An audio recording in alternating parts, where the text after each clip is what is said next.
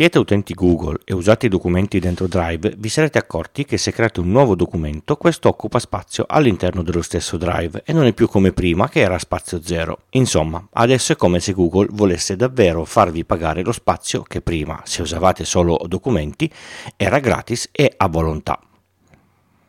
Io sono Francesco Tucci, mi occupo di tecnologia da prima del Millennium Bug, dell'euro e del grande blackout del 2003 sono sopravvissuto e sono qui per raccontarvela in puntate brevi e facili, alla portata di tutti, con questo podcast Pillole di Bit da novembre del 2015. Facendo un breve eh, ripasso generale, Internet è un concetto che di per sé non esiste se non ci mettete di mezzo dei servizi di connettività, dei server che erogano servizi e dei client che usufruiscono di questi servizi. I servizi di connettività sono gestiti da aziende che devono pagare del personale che deve gestire dei dispositivi che consumano corrente e che devono stare dentro dei capannoni per i quali si deve pagare affitto, raffreddamento, pulizie, servizio di sicurezza e simili. I server che erogano servizi sono anche loro solitamente installati dentro dei data center, consumano corrente, devono essere raffreddati dal sistema che a loro volta consumano corrente, devono essere gestiti da personale che deve essere pagato per il lavoro che fa. E di personale che gira intorno a un data center ce n'è parecchio. Poi ci sono le aziende che affittano quei server per metterci su i loro servizi e lì si deve pagare il servizio fornito da chi gestisce i server più tutta la parte di chi crea e fornisce l'applicazione. Adesso immaginate se ogni cosa che utilizzate su internet sia gratuita, ogni applicazione, ogni software, ogni servizio. Come pensate che il mondo possa andare avanti? Certo, con la profilazione e la pubblicità, ma non per tutti. Lo possono fare in pochi, alcuni lo fanno molto bene, altri un po' di meno. Altri si sono accorti che non basta più. Chi è piccolo non ci riesce, chi è piccolo qualcosa deve riuscire a guadagnare dagli utenti che utilizzano il suo prodotto. Alcuni ci riescono con i capitali di Ventura, trovano chi ci mette dei soldi anche se sono sempre in perdita.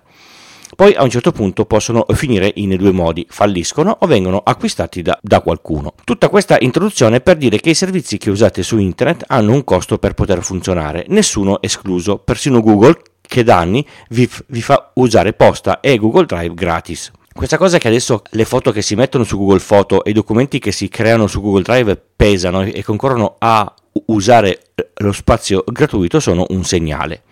Gratis non si sente tanto bene ed è giunto il momento che si inizi a pensare che i servizi di cui si usufruisce abbiano un costo, un po' tutti. Eh, ma ne uso un sacco di servizi, se inizio a doverli pagare tutti, poi non arrivo alla fine del mese. Giusta obiezione. Ma prima di internet si faceva così. Se si volevano mettere i dati da qualche parte si compravano i, i, i floppy o le chiavette e se non si avevano i soldi per acquistarli si sceglieva che file tenere. Se ci si voleva informare non si compravano tutti i giornali e tutte le riviste che si trovavano dal giornalaio, si entrava e in base alle proprie disponibilità si sceglieva un quotidiano e un mensile o un settimanale. Visto che lo si pagava, lo si leggeva tutto fino a consumarlo. Io all'epoca compravo nuova elettronica, quattro ruote e, e ogni tanto, in base alla copertina, qualche numero di, di PC professionale e, e qualcosa di The Games Machine e poco altro. Adesso è giunto quel momento di farsi di nuovo quattro conti in tasca e scegliere le cose che davvero reputiamo indispensabili, decidere quali usare, pagare e lasciare perdere le altre. Non è più carta, ma sono bit. Bit con i quali sono prodotti software, servizi o informazioni da persone che come noi hanno affitti, mutui, bollette, la spesa e anche loro vogliono togliersi qualche sfizio. Questo comprende i servizi cloud come Google One, che bisogna dirlo, è giusto che abbia un prezzo e che questo prezzo è davvero basso, perché 20 euro all'anno per 100 giga o 30 per 200 giga non sono una follia. Parlo di Google One, ma sul mercato ce ne sono altri che fanno cose simili tra storage, documenti e posta. Potete anche scegliere servizi open source, che però anche loro, se in hosting su, su qualche server in data center, hanno i, i loro costi e non sono gratis. Questo eh, dimostra che Open non è gratis. Oppure scegliere a quali servizi streaming abbonarsi o quali app in abbonamento utilizzare, perché chi sviluppa è corretto che abbia una propria remunerazione, nessuno vive di aria.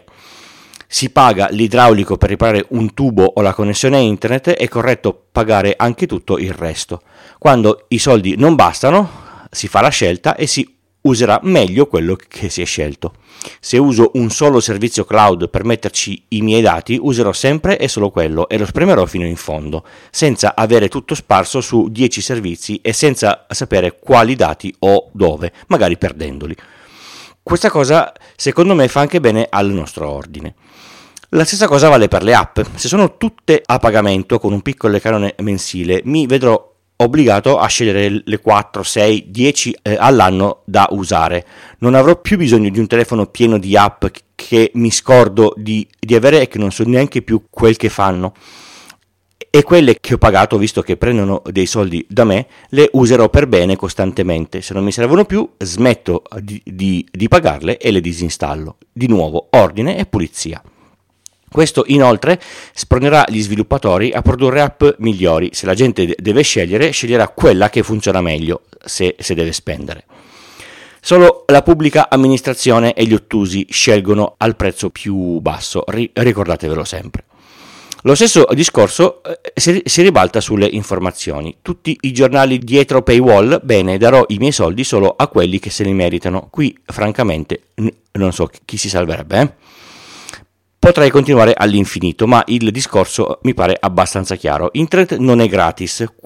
Quel che sta nel telefono non è gratis. Piantatela di fare i pidocchi che spendono 500 euro di, di telefono o forse più e non spendono 8 euro all'anno per un'app per montare i video e postano sui social i video con un watermark che occupa un terzo dello schermo perché mantenere tutto quello che usate, anche se non sembra avere un, un corrispettivo fisico come il panettiere, il meccanico, l'idraulico, il dentista, tutte professioni per le quali mai andreste a dire ma sì, me lo fai gratis e intanto eh, guardo un po' di pubblicità, ha un costo enorme di persone che ci lavorano.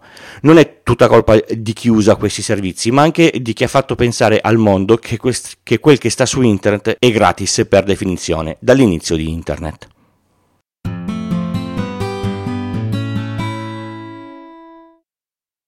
Pillole di Bit è un podcast indipendente interamente scritto, prodotto e realizzato da Francesco Tucci con l'indispensabile supporto dell'hosting Third Eye e il software di montaggio audio producer di Alex Raccuglia. Lo potete ascoltare da tutte le piattaforme di podcast il lunedì o direttamente sul sito Pillole di Bit col punto prima dell'it.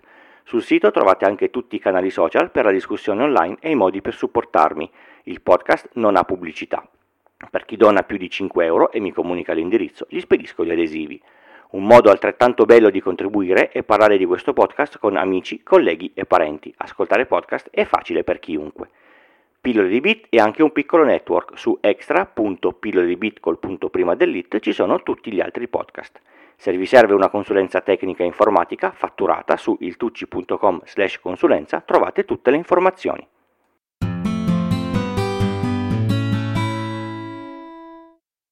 La meccanica, al pari dell'elettronica e del digitale, è una materia maledettamente interessante. È stata la mia professione subito dopo le scuole su- superiori, prima che mi infilassi nell'informatica. Ma c'è una materia ancora più interessante che mi ha sempre incuriosito, al punto che tutte le volte che mi ci trovo davanti cado in uno stato di quasi trance, che è quella della meccanica degli, or- degli orologi. Sono stato al British Museum di Londra, c'è una zona dedicata agli orologi mi hanno dovuto tirare via a forza.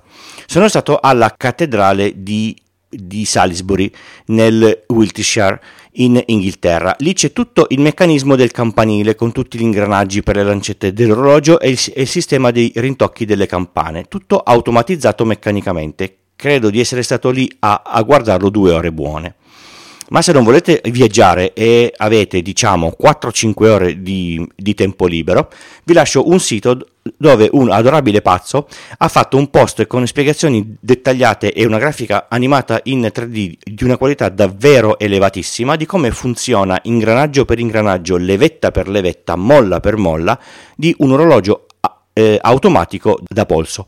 Vi assicuro che anche da lì non vi staccherete più. Vi lascio il link eh, nelle note come per ogni cosa molto interessante che ascoltate in questo podcast. Avete ascoltato Pillole di Bit, questa era la puntata 229, io sono Francesco, vi do appuntamento al prossimo episodio, come al solito il lunedì dalle 4 del mattino, nelle vostre app di podcast preferite.